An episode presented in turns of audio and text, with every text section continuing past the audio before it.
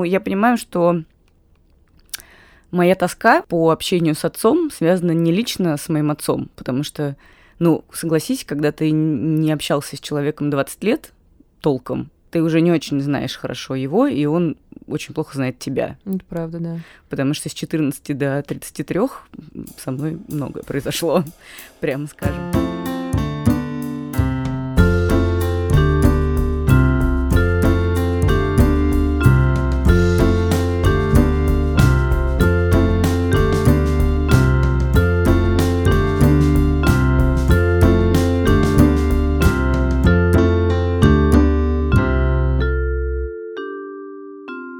Привет, это подкаст «Норм», и здесь Настя Курганская. И Даша Черкудинова. Сегодня мы записываем выпуск на, наверное, самую сложную тему из всех, которые мы затрагивали за весь год существования, и даже уже больше года, подкаста «Норм». Мы готовились несколько месяцев к тому, чтобы записать этот выпуск. Честно говоря, в первую очередь психологически, потому что было очень сложно взяться за эту тему. Решиться и сказать все, что наболело, потому что сегодня тема отношения с родителями.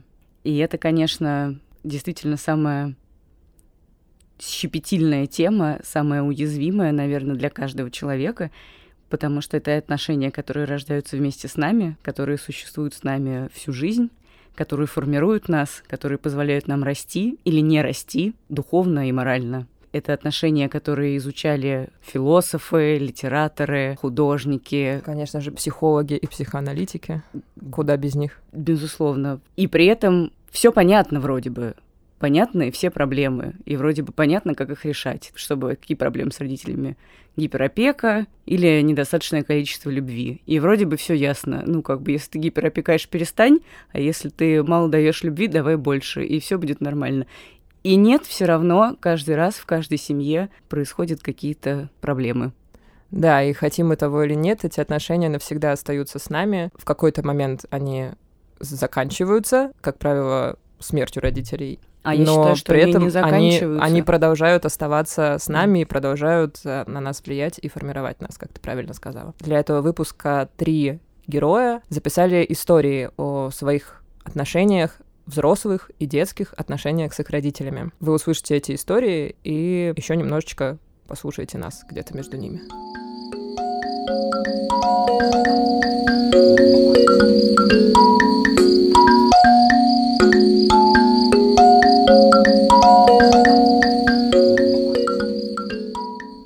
У тебя хорошие отношения с родителями, Настя? У меня очень хорошие, как мне кажется, отношения с мамой, которые прогрессировали, как мне кажется, и по чуть-чуть прогрессируют. Безусловно, в них есть всякие маленькие раздражающие факторы, какие есть, наверное, у большинства людей в отношениях с родителями. Да, иногда мы, там, мы с мамой ссоримся из-за того, что, несмотря на то, что мне уже почти двадцать пять лет, моя мама по-прежнему иногда, как в детстве, критикует мой внешний вид, там любит что-нибудь сказать там, про мою личную жизнь, там татуировки какие-нибудь, ну, в общем, вот это все. Но, во-первых, мне кажется, что мы стали в последнее время говорить, не просто бросать какие-то упреки в адрес друг друга, раздражаться и ходить по этому замкнутому кругу, а стали как-то проговаривать, и мне стало гораздо легче, на самом деле, когда в какой-то момент я стала учиться говорить своей маме: ты знаешь, вот мне сейчас не нравится наш разговор, потому-то, потому-то, потому-то. И мне кажется, что это достаточно продуктивная практика, и она действительно помогает нам эскалировать наши отношения. В общем, с мамой все прекрасно. Мама у меня замечательная. Эм... У меня умер отец, когда мне было двадцать лет. Он э, заболел раком и довольно быстро умер, сгорел за полгода. И мне кажется, что это была точка перехода из детско-юношеского состояния во взрослое состояние, и точка, которая навсегда изменила вообще мою жизнь и мое отношение к семье, в принципе, глобально вообще к семье и к своей семье. Это очень интересный опыт, потому что когда... Да, как странно сказала. Окей, он неинтересный, он травмирующий. Да, это опыт, который меня травмировал на долгое время, причем э, в начале, когда это только случилось, наверное, первый год, я совершенно не понимала, что он меня травмировал. Я довольно легко и быстро тогда, ну, как мне тогда показалось, пережила э, эти события все, и как-то легко от них относительно отошла. Но потом, как выяснилось, это засело во мне настолько глубоко, что я, наверное, несколько лет продолжала и до сих пор продолжаю иногда э, испытывать какие-то флешбеки. Ну, то есть я запросто могу, например, там, расплакаться на улице, когда я вдруг увижу человека просто возрастом и типажом, похожего на моего отца. Года, наверное, через три после его смерти ко мне пришло осознание, что ну, все не так просто, это продолжает оставаться с тобой годами и годами и годами. И самое главное, что э, момент смерти родителя — это момент, когда твои отношения с ним, ну, как бы вот эта глава, она полностью перелистывается. У меня были, конечно же, не самые идеальные отношения с моим отцом. Он был, как это, наверное, часто бывает в семьях, избегающим типажом родителя, который избегал э, каких-то серьезных разговоров со мной, не о... не знаю, Путине, политике, еде, еще о чем-то таком, не каком-то таком basic стафе. Довольно серьезный разговор о Путине, мне кажется, можно... Ты Может знаешь, мне, мне очень жаль, что я огромное количество времени, которое мне было отмерено с моим папой, потратила на какие-то разговоры о Путине, российской эстраде, о Крыме, еще о чем-то. Хотя, наверное, я могла их потратить на какие-то другие разговоры, но я не знала, что он так рано уйдет. Конечно, все эти годы, что его нет со мной, я жалею о том, что когда он был жив, я тоже отстранялась от него, и я считала, что мой папа меня не понимает, и мой папа — это просто папа. Ну, в смысле, что я не могу построить с ним дружеских отношений. У меня с ним такие отношения отца и дочери, и дружеских отношений, наверное, у нас не будет никогда, хотя, на самом деле, я не очень много усилий прикладывала для того, чтобы их построить. Сейчас мне очень жаль, что я, ну, в общем, многого не сделала, когда он был рядом. И теперь я уже не могу ничего изменить. Я думаю, что его уход такой ранний заставил меня менее требовательно относиться к своей семье. Это, наверное, звучит очень клишированно, и это так и есть, наверное, это клише. Но, оказывается, нам действительно очень мало времени отмерено с нашими родителями провести. И, наверное, иногда стоит к нему чуть более... аккуратно относиться и чуть более качественно его с ними проводить. И иногда какие-то требования, которые завышенные, которые мы предъявляем к нашим родителям, ну, правда, не совсем стоят того. Это, наверное, самый важный урок, который я... Ну, и я, конечно, не скрою, что после этого я иногда немного, это очень по-снобски прозвучит, немного свысока смотрю на проблемы некоторых своих знакомых, которые рассказывают о своих проблемах с родителями. Я бы, потому что очень хотела сейчас иметь э, такие же проблемы с моим папой, но его просто больше нет, и я не имею с ним вообще никаких больше проблем и никаких отношений. Э, но но вот, вот, как бы, вот этот опыт, мне кажется, что очень мало что в твоей жизни может повлиять на тебя так сильно, как смерть вообще, в принципе, близкого человека и смерть родителя в частности, потому да, что безусловно. Это момент, когда ты становишься взрослым mm-hmm. и уже окончательно перестаешь быть ребенком. И его ни с чем нельзя сравнить и спутать. У меня двое родителей. Папу, в отличие от мамы, я не видела много лет. Последнее наше свидание состоялось, наверное, в мои двенадцать или четырнадцать. Кристина.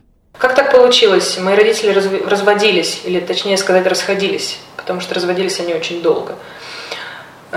Расходились, когда мне было где-то девять-десять лет. Хорошо помню, что мы должны были переехать в новую квартиру, и мы в нее уже вроде бы даже переехали с мамой.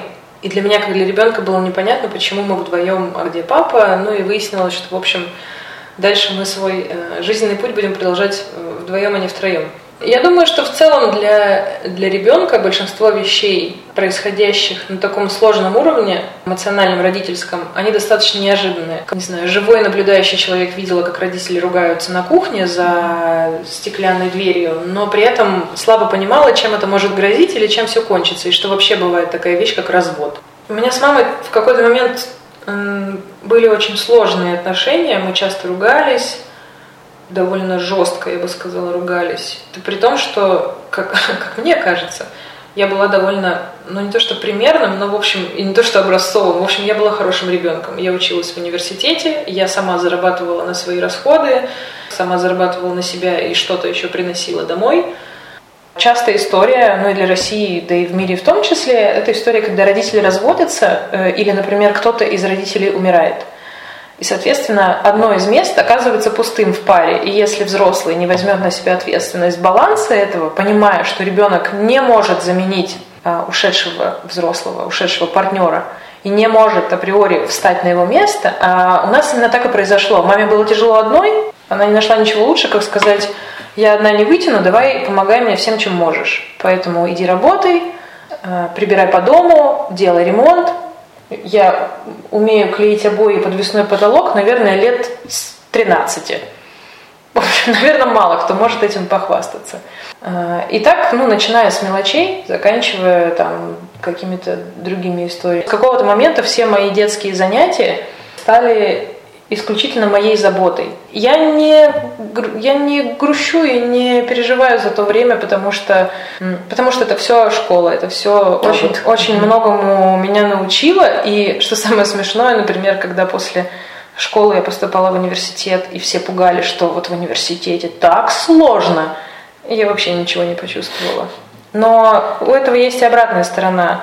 Мы как-то с психологом делали такое упражнение. Она говорит: пожалуйста, встань в дальний угол комнаты. Я говорю: хорошо. Я встала, и она стала постепенно... Она говорит: я сейчас буду подходить к тебе все ближе и ближе. Как только тебе станет некомфортно, ты останови меня. Можешь сказать стоп, можешь, там, не знаю, там, жест какой-то подать. Ну, просто как-то отреагируй. Она начала идти, она вот идет, идет, идет ко мне навстречу. И как бы вот она уже практически возле моего носа оказалась. Это было наше, наверное, второе занятие. И я думаю, наверное, надо сказать «стоп». Ну, упражнение предполагает «стоп». И я говорю «стоп». И она так, она так чуть-чуть вздохнула, улыбнулась и сказала: «Границы надо строить». Ну, это была такая маленькая, была такая маленькая иллюстрация того, что у меня... личное пространство и личные границы и понимание собственного комфорта, они стерты. Наверное, за счет как раз того, что, ну, как бы сказать, за счет того стресса очень большого, который я пережила в детстве, где, где очень плохо могло быть довольно долгое время. Я не знаю, могло бы, ну, как бы был страх за то, что у тебя нет никакого будущего, потому что родители, ну, прямо тебе говорят, что никаких гарантий они тебе дать не могут, и если ты сам что-то сможешь сделать, то окей, а если нет, то извини. Потому что было время, когда мы очень скромно жили, ну, как бы, я не знаю, не было особо денег ни на что примерно, там, ни на еду, ни на одежду, я не знаю, там, ни на что. А как тебе было выполнять вот эту роль папы? А я просто долгое время не понимала, что я выполняю. У меня есть... Я пару лет назад ходила в школу стендапа Циммермана. Там есть история про то, что однажды я поехала в Грецию покупать маме шубу, потому что для моей женщины только самое лучшее. И как бы с одной стороны это смешно, а с другой стороны это такая драма, честно говоря. Иному человеку может показаться немного крипи. Ну, мне не кажется, но у меня, как известно, как уже известно, нет не стерты границы, поэтому нет ни хорошо, ни плохо. Ну, я рада, что у нее есть шуба, да, мне приятно. Ну, во-первых, меня очень часто мама побуждает. Как бы это не то, чтобы такой я посол доброй воли, хотя я маме помогаю. Ну, то есть я помогаю ей регулярно каждый месяц и, и два раза в год в отпуск, там, я не знаю, и так далее. Но во многом это, безусловно, мамино побуждение, это правда. Ну, то есть это ее желание, которое на меня очень, она мне очень осмысленно транслирует. И даже если я говорю, что там у меня нет денег, это воспринимается очень болезненно. Это воспринимается так, что я... Ну, это манипулятивная игра, к сожалению. Это ставится мне в укор, что я плохая дочь. Mm-hmm. И меня это на самом деле очень ранит, потому что все мои прошлые заслуги, получается, обесценены. Потому что в данный конкретный момент я не могу дать... не знаю, пятьдесят тысяч рублей на поездку на Кипр, грубо говоря. А какие у тебя отношения с твоим отцом и мамой? У меня с отцом интересные отношения. Он жив, но, но отношений как бы нет. То есть у меня родители развелись, когда мне было лет четырнадцать, и вот получается, что почти двадцать лет мы общаемся очень эпизодически, видимся раз, не знаю, в пару лет, и... переписываемся только смс-ками в стиле «С днем рождения» и «Спасибо». И... Ну, это довольно странно. Там пару лет назад умерла моя бабушка, мама моего папы, и мы встретились на ее похоронах. И я подумала, боже, ну, допустим, моему папе сейчас около шестидесяти, mm-hmm. чуть-чуть за шестьдесят. Бабушке там было около девяноста. Ну, вот, допустим, он доживет до тех лет, в которые умерла бабушка. Это значит, тридцать лет у нас еще осталось вместе. И если из этих тридцати лет мы будем встречаться, как и сейчас, раз в год, получается, что мы до конца его жизни увидимся всего тридцать раз. И меня это очень впечатлило. И я стала делать какие-то попытки увеличить это количество времени, проведенное с папой, но не преуспела.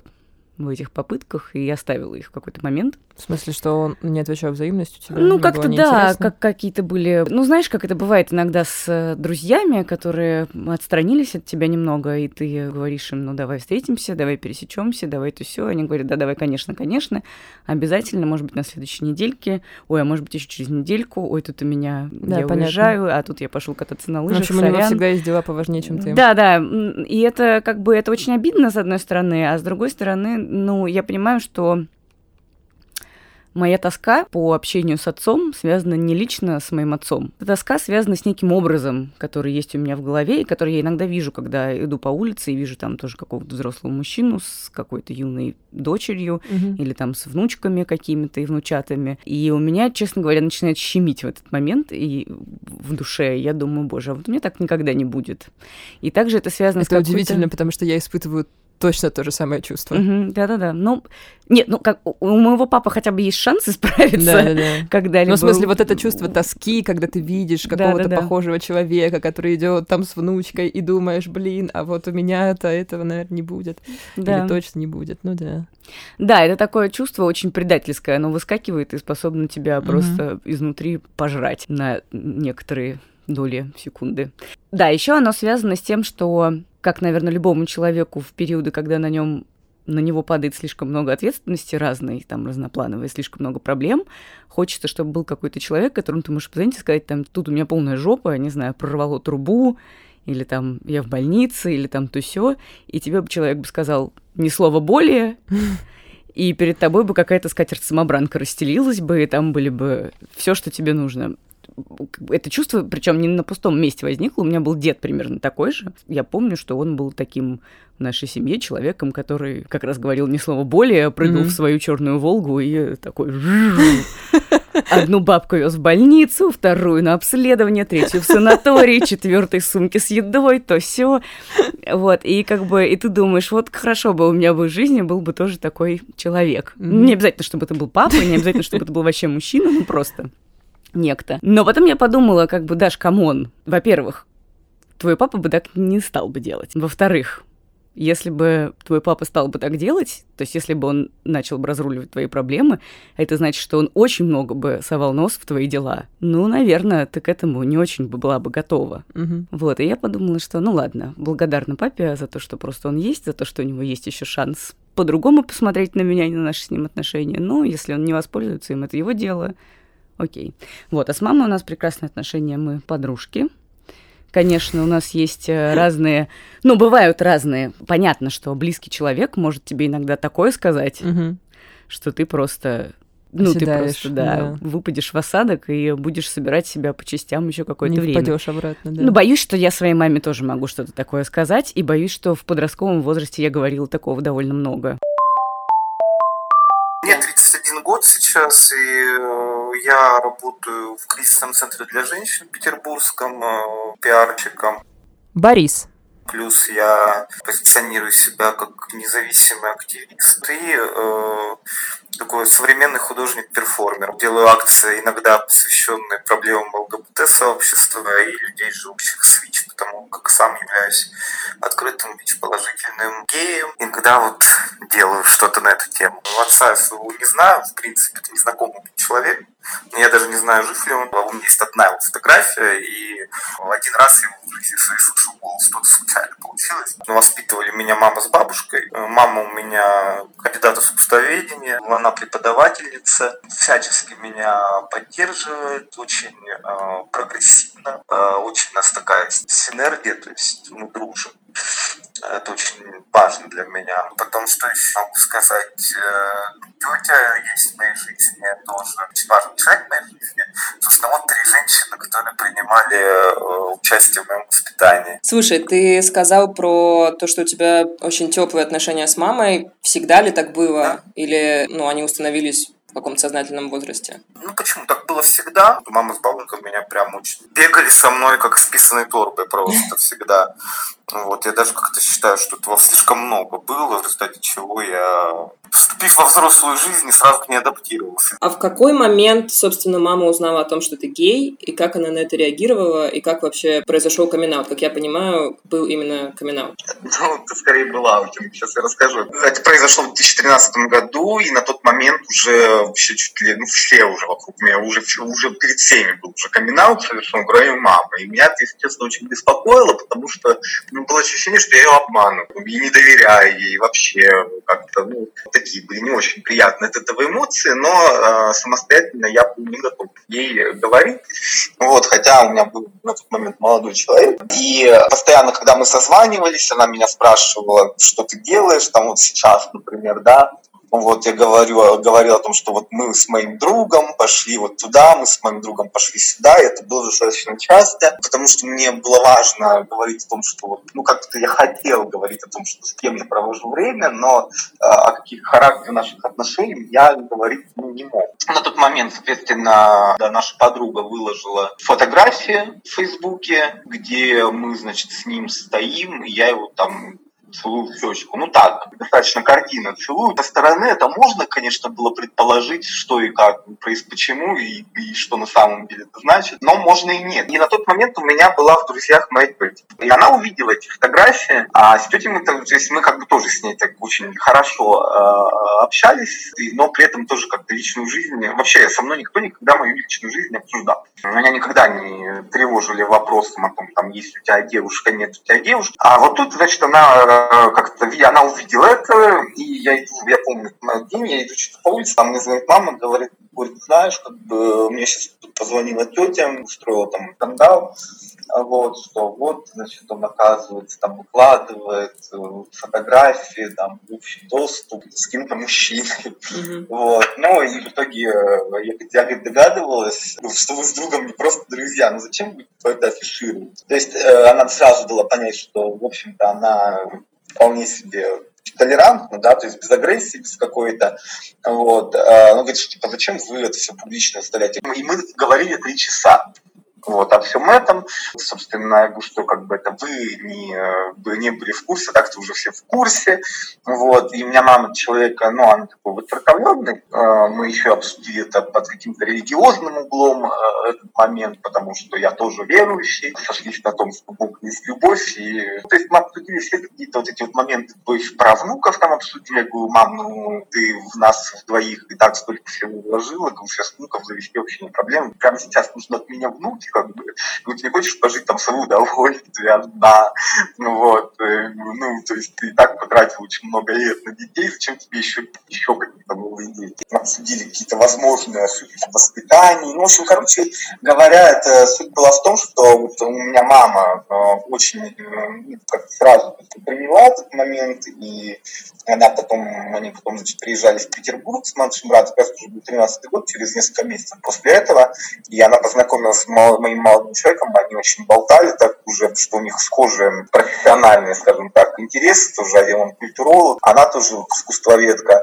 И они что-то очень быстро заобщались так, что даже в какой-то момент я говорю, может, я тогда домой пойду, раз вам так весело и вообще.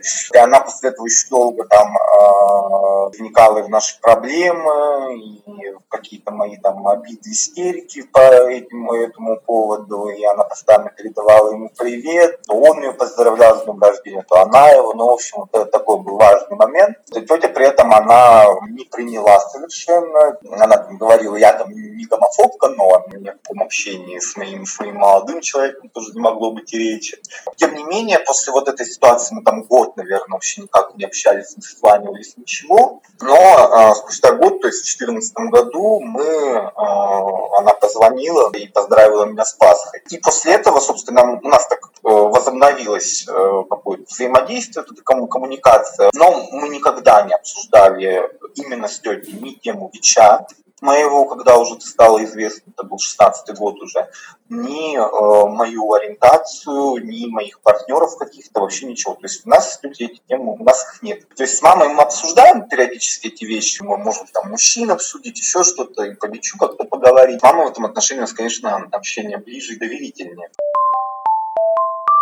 Моя мама довольно гневливая, женщина, и вообще такая довольно темпераментная, хотя она это отрицает. Моя mm-hmm. любимая история, которую я все время ей припоминаю, когда она начинает говорить, типа, Даш, ну я у тебя вообще идеальная мать. Ты посмотри, каким хорошим человеком я тебя воспитала. Это все благодаря мне. Я говорю, да? А кто треснул меня по голове Обломовым? Мне кажется, что вот эти вот мелкие затрещины и легкие шлепки — это, в принципе, то, что преследовало в детстве нас всех, и всех нас более-менее связывает друг с другом. У меня, правда, это в основном было связано скорее еще с моим старшим братом, который, как в фильме э, «Середина девяностых» Джона Хилла, который недавно вышел, прекрасный фильм, посмотрите его. Вот он тоже, конечно, не так сильно, но время от времени просто, возвращаясь из школы, мог дать мне подзатыльник за что-нибудь, там, я не знаю. Хотя сейчас у нас прекрасные отношения, mm-hmm. и мы никогда об этом не говорили. Но в детстве как бы это был такой момент, ну, да, э, да. Ну, знаешь, это детская дедовщина, в общем.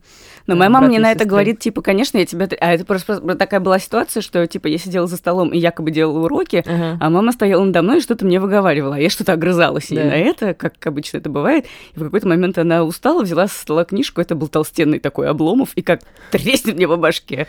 Не больно, но просто очень неожиданно и довольно странно. Вот до сих пор я это припоминаю, она говорит, ну, конечно, ты же меня довела, естественно, что мне оставалось делать? Да, конечно, это всегда так мотивируется. Действительно, таких каких-то маленьких историй, как какого-то такого маленького, вроде бы незначительного насилия у нас у всех как будто было просто три короба в детстве. Знаменитый кейс, нашумевший в прошлогодний с Яной Рудковской, которая готовит для своего гном-гномыча этот маленький тонкий ремень. Вот, вот. И, и помнишь, кстати, как она всколыхнула общественность? Да, и да. все написали, как это чудовищно и ужасно. Вот, я почитала про это еще, кстати, по-моему, до гном-гномыча я ее читала, статью Петрановской про то... Есть же такие, такое мнение, что типа вот меня били в детстве, а я вырос, я нормальным, вырос нормальным человеком, человеком да. поэтому все в порядке. И она говорит, что здесь очень важно, чтобы ребенок понимал, что вы его треснули в сердцах, или вы на него наорали в сердцах, потому что, ну, как бы мама и папа, они тоже люди, и у них, естественно, бывает плохое эмоциональное состояние, и, естественно, там маленький ребенок, ну, вообще, честно говоря, может, может усугубить. Окей.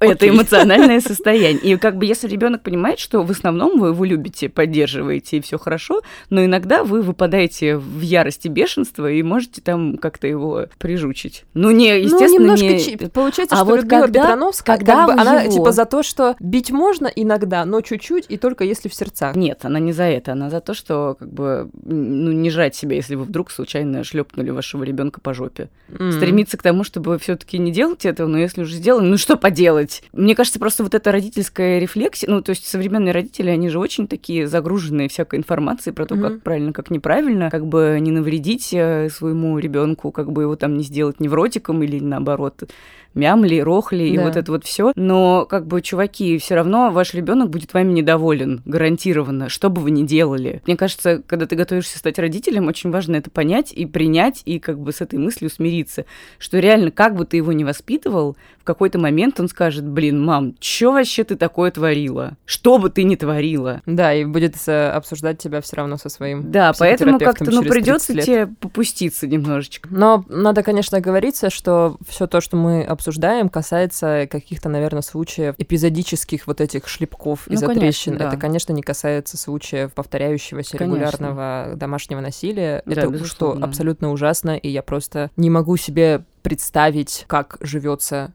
человеку, который переживал домашнее насилие в семье. Как с этим жить потом, это совершенно непонятно для меня, и это ужасно.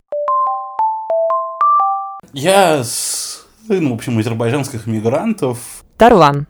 Мой отец тут ж... живет как бы очень давно, с семидесятых уже, наверное. Он привез в восьмидесятых из Азербайджана мою мать, и там они, в общем-то, начали жить вместе в Москве. Он переехал после армии строить какие-то объекты к Олимпиаде Московской и остался в итоге. Мама познакомилась в Азербайджане? Ну да, у них, в общем-то, мама, они были лучшими подругами. И они как бы такие, типа, а вот у меня... сын как бы не женат, а у меня дочь не замужем. Ну да, как бы arranged marriage такой, типа, да. Они договорились, что вот, типа, мы um, познакомим их, и, ну, если они понравятся друг другу, то пусть женятся. Ну и как бы батя мой, как бы, естественно, был из Москвы, а мать из глубинки азербайджанской. Они поженились по договору, это нормальная достаточно тема для Азербайджана, в общем-то, до сих пор. Потом они переехали, и вот, в общем-то, выяснилось, что мой отец не очень, короче, честный человек, что, оказывается, у него тут очень много женщин, прям он такой как бы разгульный мужчина, который не пропускает ни ну, одной, в общем-то, юбки. И первый, в общем-то, год мою мать начали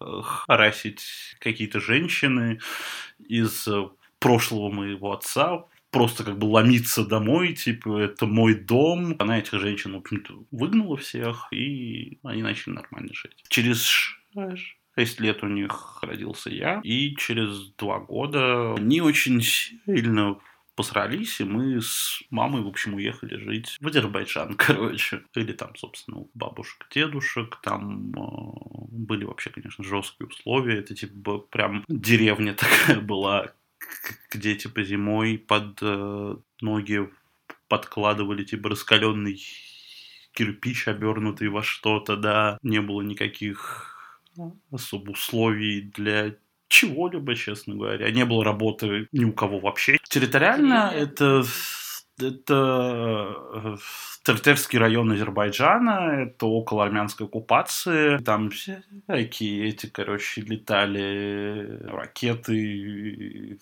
такое все, в общем, иногда перестреливались, можно было услышать.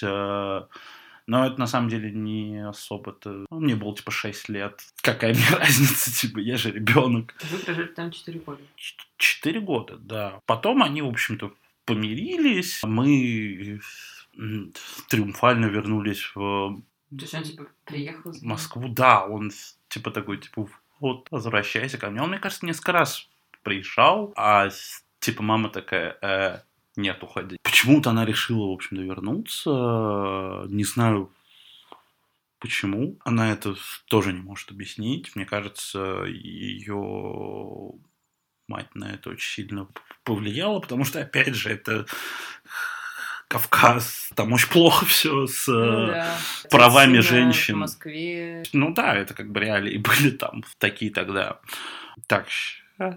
Сейчас будет худшая просто часть этого, этого рассказа, наверное. Когда мы вернулись, я уже был, в общем, осознанного возраста такого. Мне было, типа, ну, шесть, получается, лет. И он, на самом деле, не то чтобы изменился. Стал там идеальным, в общем-то, мужем, каким-то отцом или кем-то таким. Вот с тех пор я помню, как он как бы начал обоих нас, в общем-то, дико... бить. И меня, и мать. Меня, возможно, легче, но мать он прям избивал. Один раз он ее избил до потери сознания. Я в шесть лет я был уверен, что ну, она мертва, потому что, типа, когда ты видишь человека, который лежит, и тебе шесть, у тебя нету этой, в общем-то, концепции, что там она... потерял сознание, вот это все. Ну, он избил и оставил, ушел просто куда-то. Такой, типа, ты вообще помнишь, чем были вызваны, похер. Ну, чем были вызваны мотивированные эти приступы агрессии? И... Почему они? Тогда я не помню. Дальше у него, на самом деле, он придумал просто повод какой-то и начинал, в общем-то, месить нас. Ну, понятно. И все. Это было эмоциональное потрясение. После этого я, кстати, начал заикаться. Спасибо, пап. Это продолжалось, на самом деле, это продолжалось, в общем-то, более-менее лет там еще десять. В две тысячи восьмом году они наконец-то разошлись, и вот э, все эти как бы десять лет он мог там, не знаю, рандомно начать на нас там обоих, в общем, орать, нас обоих там начать, в общем-то, бить. Меня он бил потому что я, по его мнению, не был достаточно мужчиной. А что ты чувствовал все это время? Страх, боль. Я боялся что-то сказать как бы лишнее, что-то делать не то. У меня постоянно руки дрожали при нем. Я просто, короче, боялся запустить этот процесс, итогом которого был вот этот абьюз. А, ну да, естественно, я очень много рыдал. потому что, ну, что мне еще делать? Ну, и на самом деле это все прекратилось, в общем-то, когда мне исполнилось шестнадцать, я, в общем-то, вымахал огромным челом, и он понял, что если он как бы на меня руку поднимет, в общем-то, я, я на него сейчас... тоже руку подниму. Такое было когда-нибудь? Нет, честно говоря, я слишком сильно его боялся. Ну вот, и в шестнадцать на самом деле это все, в общем-то, более-менее кончилось. Мы перестали от него зависеть, потому что мама там к тому времени хорошую работу нашла. Вот это все, я там скоро уже работать пошел, и он нам оказался не очень-то нужен, собственно. Мы в итоге разъехались, и все кончилось. Но на самом деле не все кончилось, естественно. В какой-то момент мне очень помогла, опять же, в моих там отношениях с родителями мысль о том, что мои родители такие же люди, как я и все. Их не нужно идеализировать. И к ним не нужно предъявлять каких-то, даже не то, что завышенных, а просто высоких ожиданий. Ну, просто мы начинаем их идеализировать, естественно, с детства, потому что в детстве они составляют весь наш мир. Да. И они самые большие, самые умные, самые классные, самые красивые, самые лучшие на свете. А, а потом, когда мы вырастаем, а потом, в оказывается, что момент, это не совсем да, так. Когда мы начинаем что-то соображать, смотреть по сторонам. Но это, кстати, довольно быстро происходит. То есть, типа, мне кажется, лет в пять-шесть ребенок уже способен посмотреть на родителей своих сверстников и сказать: «М-м, а что-то у Васиного папы тачка более дорогая, чем у моего. Может да. быть, он какой-то более лучший папа». И ты начинаешь как-то задавать вопросы. Угу. Внутри себя. Так ли хороши твои родители? И, наверное, в подростковом возрасте начинается апогей вот этого. Но это да. и понятно, потому что ты должен в, в этот момент начать обретать самого себя, а не жить так, как родители тебе предписывают жить. И тут начинается вот эта обоюдоострая проблема отцов и детей, потому что родители-то тоже от нас хотят каких-то вещей. Надеются на то, что мы, когда вырастем, станем космонавтами. А мы вдруг начинаем вырастать и становиться свободными художниками. Да-да-да. Но здесь, наверное, очень важно в какой-то момент перейти из позиции взрослый ребенок, а бывает и наоборот, бывает, когда ты становишься взрослым, а твой родитель становится ребенком. И вот очень важно перейти из этих позиций в ситуацию взрослый и взрослые. Да. И сепарироваться не только физически, но и ментально от своих родителей, и перестать им ставить в вину какие-то вещи в твоей жизни и стать свободным. Да, вот меня, кстати... Что, очень... конечно, звучит просто, но на деле очень сложно. Мне очень понравилось в романе Джулиана Барнса, в романе «Англия, Англия», если я не ошибаюсь, совершенно не, не действующая никак фраза на развитие сюжета, но она мне запала в душу так, что я до сих пор не могу ее забыть. Уже вообще не помню, о чем был роман, но ладно. Там главный герой как говорит, что... Когда тебе исполняется двадцать четыре, ты должен прекратить винить в своих проблемах своих родителей и начать уже брать ответственность на себя и самому как-то разруливать свои проблемы. Потому что двадцать четыре все-таки такой возраст, когда ты уже не маленький, и ты уже способен как бы способен. взять и взять и перевернуть эту игру. То есть, да, пускай тебе... Родители в детстве говорили, что там ты бездарный, пускай они тебе в детстве говорили, допустим, не ты бездарный, а вот там, допустим, ну мы просто такие люди, наша семья такая, что нам всегда не везет. Или там, ну вот ты знаешь, нам на роду написано, что нам не везет с мужчинами, некоторые мамы так говорят да, своим да, дочкам да. и так далее. Но в какой-то момент ты можешь сам себя перепрограммировать, и вот эти штуки до той или иной степени из своей головы, из своего сознания хотя бы попытаться выбить и построить ну, себе да, какую-то другую ставить программу. Границы, да. Да, и начать учиться отказывать родителям, если они, допустим, зовут тебя на дачу, о, боже. копать картошку. Господи, скоро начнется этот на пару часов, сезон. А ты знаешь, что это затянется на два дня. Ну, в общем, да, да и всякие другие подобные бытовые ситуации, в которых а, надо учиться mm. тоже ну, говорить. Ну, иногда надо помогать все. Но, безусловно, ну, это сложный баланс, надо конечно. Надо покопать иногда сложный картошечку. Баланс, который должен э, уметь э, находить взрослый человек. С одной стороны, ты должен уже отстаивать свои границы, со взрос... будучи взрослым человеком, со взрослым родителем. С другой стороны, конечно же, наши родители, наши самые близкие люди, как, чего бы мы там ни говорили, тут все равно и надо и, конечно, спрашивать у них, как дела, спрашивать стареют. у них, они стареют, у них, конечно, множество переживаний, которые мы пока не в состоянии понять, можем только так немножечко, наверное, на веру принять и посочувствовать. Вот это очень сложно, кстати, принять то, что они стареют. Принять то, что они не идеальны, и то, что они какие-то не те вкладывали в голову программы. Мне вот это довольно легко далось в какой-то момент. А вот этот, вот этот момент, когда ты видишь, что твой близкий человек, который был только что в силах и в полном разуме, и в полном физическом, физически крепок, угу. вдруг начинает слабеть и вдруг начинает эмоционально как-то сдаваться. Вот это очень сложно. С этим бесполезно бороться, вот что надо понимать. Кристина. То есть родителей наших, как и, наверное, наши дети по отношению к нам, бесполезно перестраивать. Это уже сложившиеся, оформившиеся и даже во многом закостенелые люди. Это не перестраивается. Я однажды очень смеялась. Короче, я уехала в Грузию на две недели и не писала ей оттуда. Я вообще, когда уезжаю в отпуск, я никому не пишу. Ну, то есть я стараюсь в каком-то вакууме побыть, и у меня немножко такая социофобия наступает. Я когда вернулась, и она мне говорит: я видела тебя онлайн в WhatsApp, я это даже не написала. И я говорю: во-первых, ты, если ты хочешь мне написать, не обязательно ждать, пока я сделаю это первой. Это не отношения мужчины и женщины. Он молчит три дня, мы да, переспали, да, да. Я даже не знаю, нужно ли ему написать. А, что? Как бы, ну, я могу только, наверное, посмеяться над этим. Хотя, конечно, это тоже все больно. Я несколько раз пробовала начинать разговоры с мамой э- о том, что, что было в детстве, о том, как строились наши отношения, о том, что до сих пор мне за что-то больно, или что когда она делает сейчас какие-то вещи, мне больно, но она не слышит меня. Mm-hmm. То есть она очень ловко перетягивает все на свою сторону, делая меня виноватой, что это я не понимаю, что такими разговорами я делаю ей больно, что она в этот момент чувствует себя плохой матерью. Я говорю: а я во все прочие моменты чувствую себя плохой дочерью, потому что ты очень ловко ну, это организуешь и даешь мне это понять. Такие истории, которые должны меня, ну, которые, естественно, заставляли меня чувствовать себя паршивой дочерью, прямо скажем, ну, они очень хорошо выжимают чувство вины. И если вы плохо умеете этим управлять, а mm-hmm. я плохо умею этим управлять, до сих пор не очень хорошо, хотя, в общем, я учусь этому понемножку. Ну, мои соболезнования, как говорится. Ну, в общем, да, это тоже, тоже больно, потому что ты вешаешь трубку и чувствуешь себя полным дерьмом. Но я, опять же, проделала довольно большую работу с психологом. Мы, кстати, говорили с ней на тему, где грань вот между, между тем, что ну как же я должна относиться к родителям уважительно, я не могу отказывать им в чем-то, и тем, что ну у меня просто, если у меня нет возможностей, то у меня нет возможностей. Странная позиция, как этого можно не понимать. И психолог мне однажды сказал, что я, я должна сепарироваться от мамы.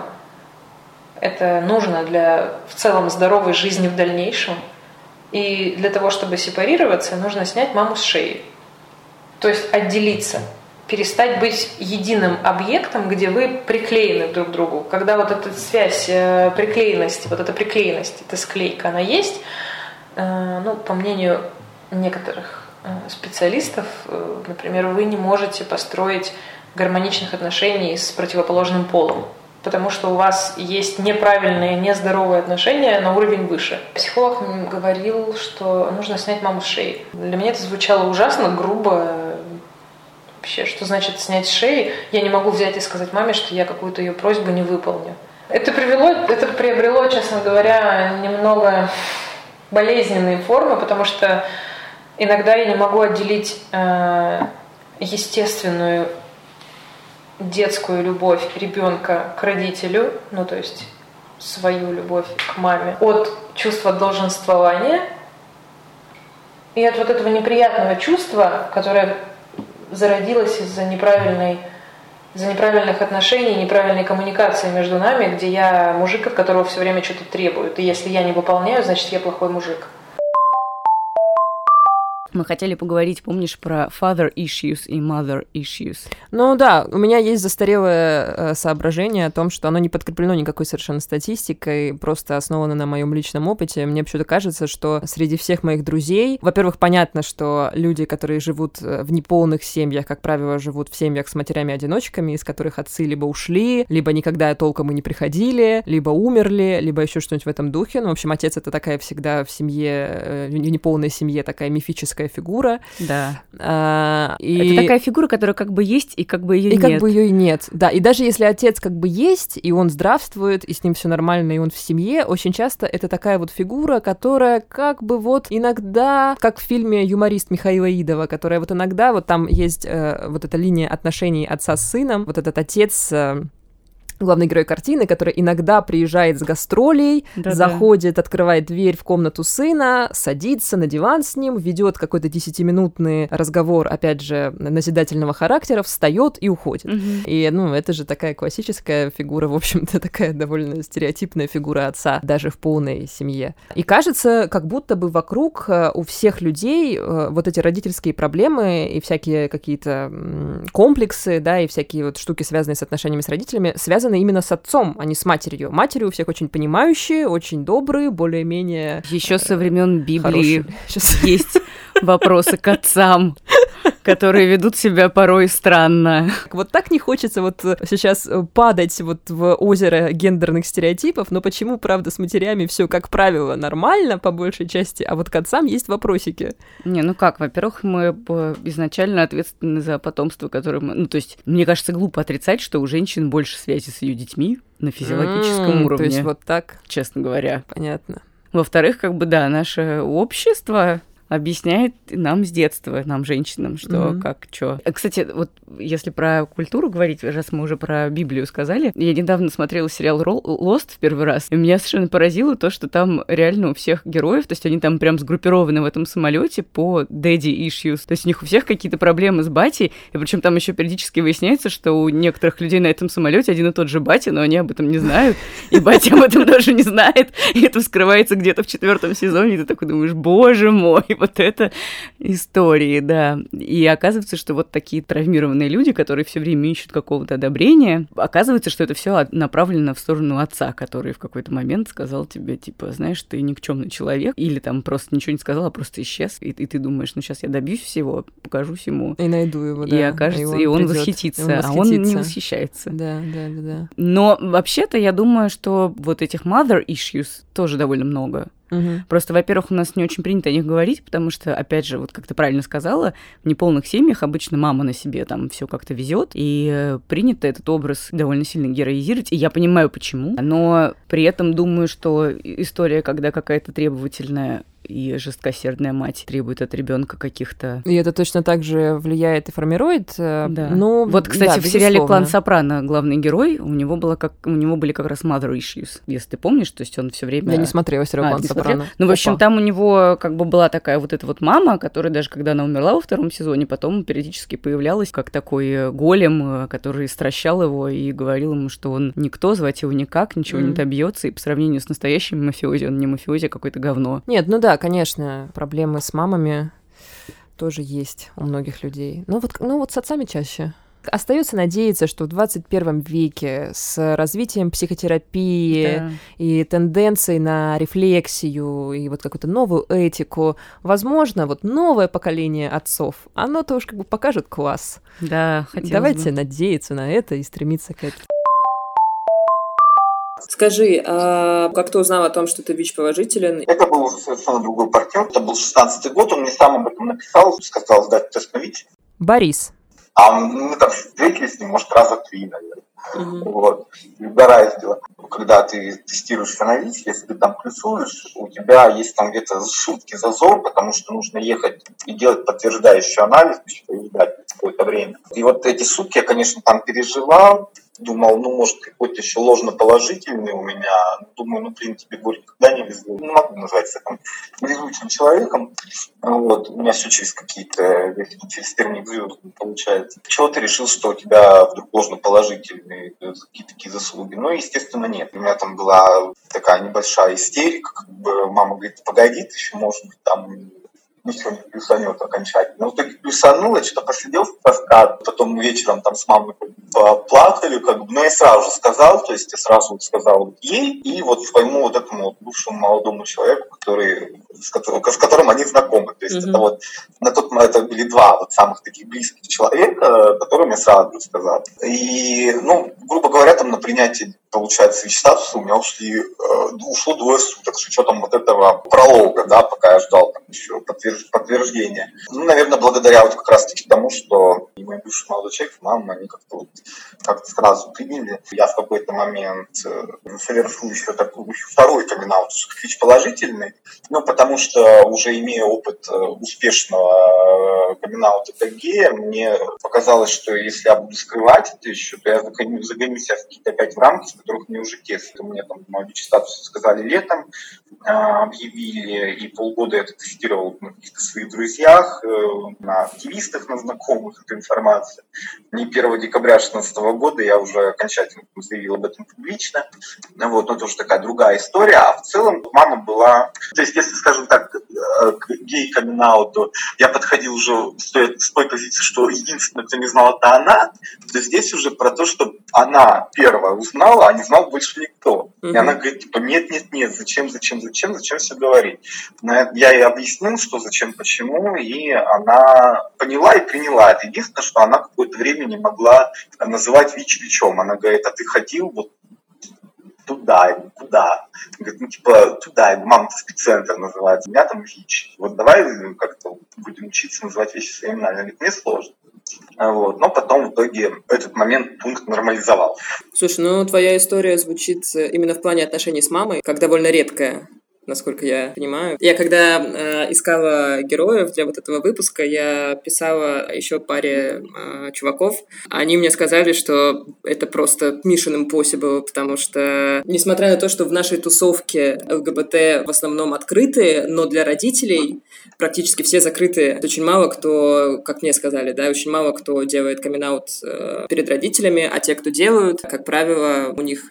нет таких хэппи-эндов, то есть далеко не всех принимают родители. Да, я согласен. Я э, всегда, вот, когда рассказываю вот об этой, об этой части моей жизни, всегда говорю, что поговариваюсь, что это действительно привилегия в какой-то степени. Мне очень повезло с мамой, ну, в принципе, даже и с остальной семьей, потому что они хотя бы меня не хейтят, просто молчат и не обсуждают. Да? Я не сталкивался ни с гомофобией, ни с вич-фобией, ни с хейтерством. Я понимаю, что, конечно, моя ситуация действительно в какой-то степени уникальна. Обычно, когда меня спрашивают, а что вот, а как, ну, тут каждый сам решает, да, как, как и перед кем делать камин-аут, и в какое время. И, с одной стороны, я не понимаю некоторых своих знакомых, которые там уже, им уже по тридцать и за тридцать лет, а их родители до сих пор об этом ни о чем не знают. Они все изображают из себя гетеросексуальных людей, которые еще не нашли просто достойных половин. Думаю, господи, ребят, вы уже сто лет живете самостоятельно. Ни финансово, ни квартирно не зависите от своих родителей. Что, что еще? Чего вы боитесь? Но при этом я понимаю причины, почему людям сложно сделать камин-аут. Просто не объяснять лишний раз что-то про свою жизнь. Что вот это вот как раз-таки тоже какой-то, видимо, взгляд на жизнь, что это вот это вот моя жизнь, она никого не касается, даже моих родителей. Я это понимаю. Людям так комфортно, ради бога. Если им дискомфортно, значит, они в любом случае найдут какой-то способ обеспечить себе комфорт. Когда мне говорят о том, что вот как вот сделать там камин-аут, как гея или как ВИЧ положительного, надо смотреть, что если у вас с родителями и с друзьями там супер доверительные отношения, то тут только от вас зависит, когда вы его сделаете. Вы так или иначе его сделаете. Если не примут там родители или друзья, значит, это не были ваши друзья, значит, никогда не были. Это не вы в этом виноваты, да. Если не принимают родители, родители тоже люди. Они, в конце концов, могут не любить своих детей. Такое, к сожалению, тоже бывает. Я верю изначально в то, что любой родитель там, может принять любым своего ребенка. Но э, иногда действительно там, встречаются такие ситуации, когда ну, вот, родители не любят своих детей. Конечно, это, это, в этом принятии, в этой поддержке огромный ресурс. Если бы ее не было, мне, конечно, было бы сложнее.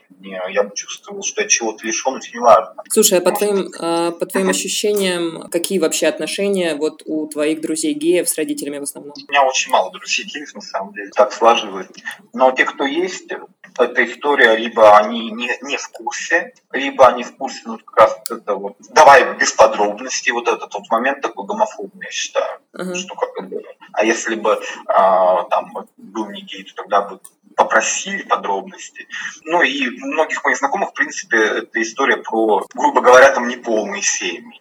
То есть это больше там про маму. Но мама в этом плане всегда они все-таки более толерантнее, чем отцы. От многих своих знакомых слышал, что проблемы именно с отцом. У кого полные именно семьи, социально считающиеся полными, мама как бы мама знает, отец не в курсе. Мама там меня приняла, отец, значит, не принимает. То есть вот такие, да, истории. Еще гендерный такой момент очень важен, потому что, конечно, там для патриархального нашего общества идея, что такое неполноценное. Что касается лесбиянок или трансгендеров, ну, с трансгендерами там-то вообще полный швах. Я даже не могу сейчас назвать каких-то положительных примерах трансгендерного криминала. Ну, таких, где было бы принятие. Да, с лесбиянками, ну, примерно та же история. Когда мы начали жить отдельно... Тарлан. Я пытался с ним как-то, в общем-то, наладить контакт. Мне казалось, что вот он же мой отец, мы... можем пойти на диалог, типа, вот это все, оно же может быть в прошлом. Я узнал его получше уже в формате взрослого человека, когда, в общем-то, я уже взрослый человек. Оказалось, что он откровенно так себе мужик, злой, глупый довольно. Чем и занимается сейчас? Ничем он на пенсии, типа. Он, на самом деле, не очень классный, типа, у него нету денег, у него от... которую там ему, короче, государство дало. То есть он не добился вообще ничего. После как бы нескольких лет, опять же, общения вот в этом формате, где я там к нему, в общем-то, езжу раз в месяц, он мне там рассказывает херню какую-то. Я вот этим летом... Ну, я сходил к психологу, начал рассказывать эти истории все. У нее, как бы, естественно, отвисла челюсть. Она мне сказала, что тебе надо с ним, короче, бороться. В смысле бороться? Ну, конфронтнуть его, короче, написать ему, что ты обидел меня или как там. Mm. Ну вот, и я ему написал эти вещи, и он, естественно, не признал вообще вины в этом. Он сказал, типа, да, да, он ответил, он сказал, типа, ой, да не было такого, или типа такой, ну вот, это я тебя так воспитывал, если бы я не бил тебя, ты бы так себе парнем вырос. Понятно. Что... Нет, ну, да. Не так.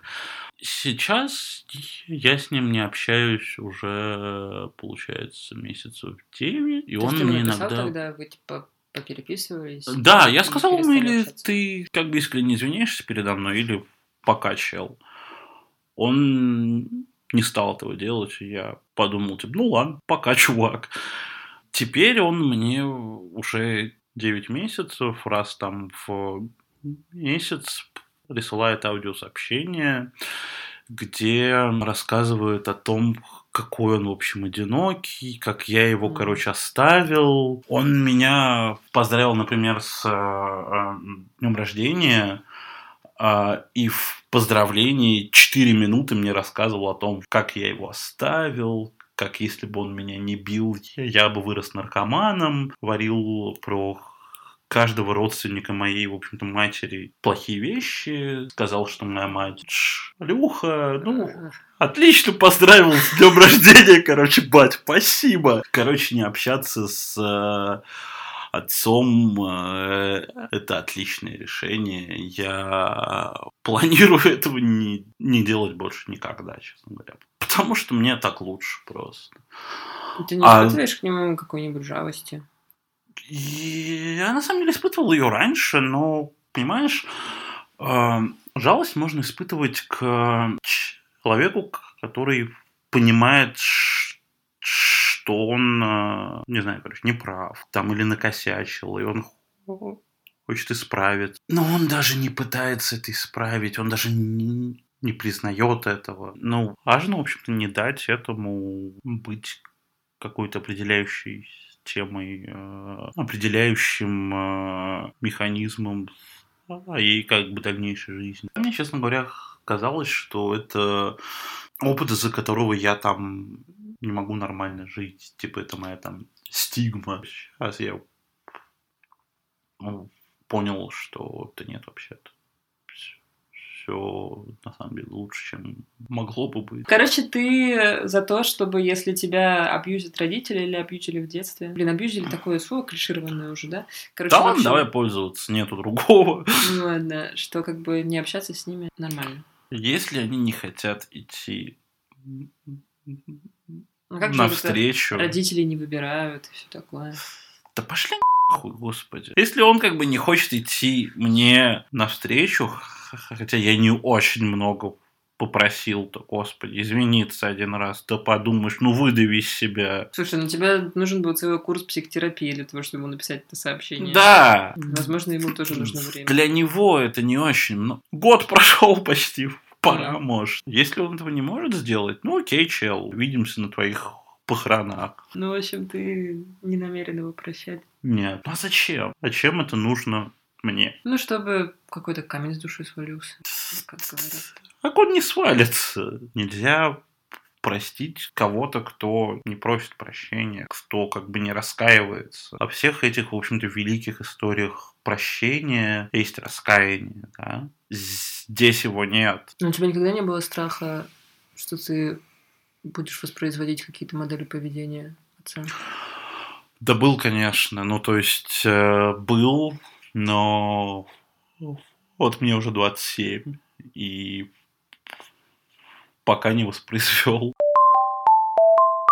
Хочется, конечно, чтобы мы все взаимно стремились к главной вещи, к принятию друг друга. Конечно, всем всегда хочется, чтобы их принимали собственные родители любыми и такими, какими они есть. Это сложная задача для родителей, но мы, мы от них этого все равно всегда требуем. Но хочется, чтобы и, и мы тоже учились давали принимать... поблажки своим давали родителям. Давали поблажки, да, своим родителям. Все-таки, да, ну, других-то у нас не будет уже, уже как бы... Это просто непродуктивно как-то вот про них думать так, что вот если бы они меня воспитывали так, а не иначе, я был бы таким, а не сяким. Ну, может быть, а может быть и нет. Ну, что теперь делать? Причем мне кажется, что когда мы говорим про принятие родителей, это не обязательно значит какие-то бесконечные попытки восстанавливать отношения с ними mm-hmm. или типа укреплять их постоянно и посылание поздравительных сообщений каждый день и с каждым праздником. Ну, то есть не, не, это не, какая-то, не какие-то крики в пустоту. Иногда родители, отцы и матери действительно сами не очень стремятся к теплым и хорошим отношениям с тобой.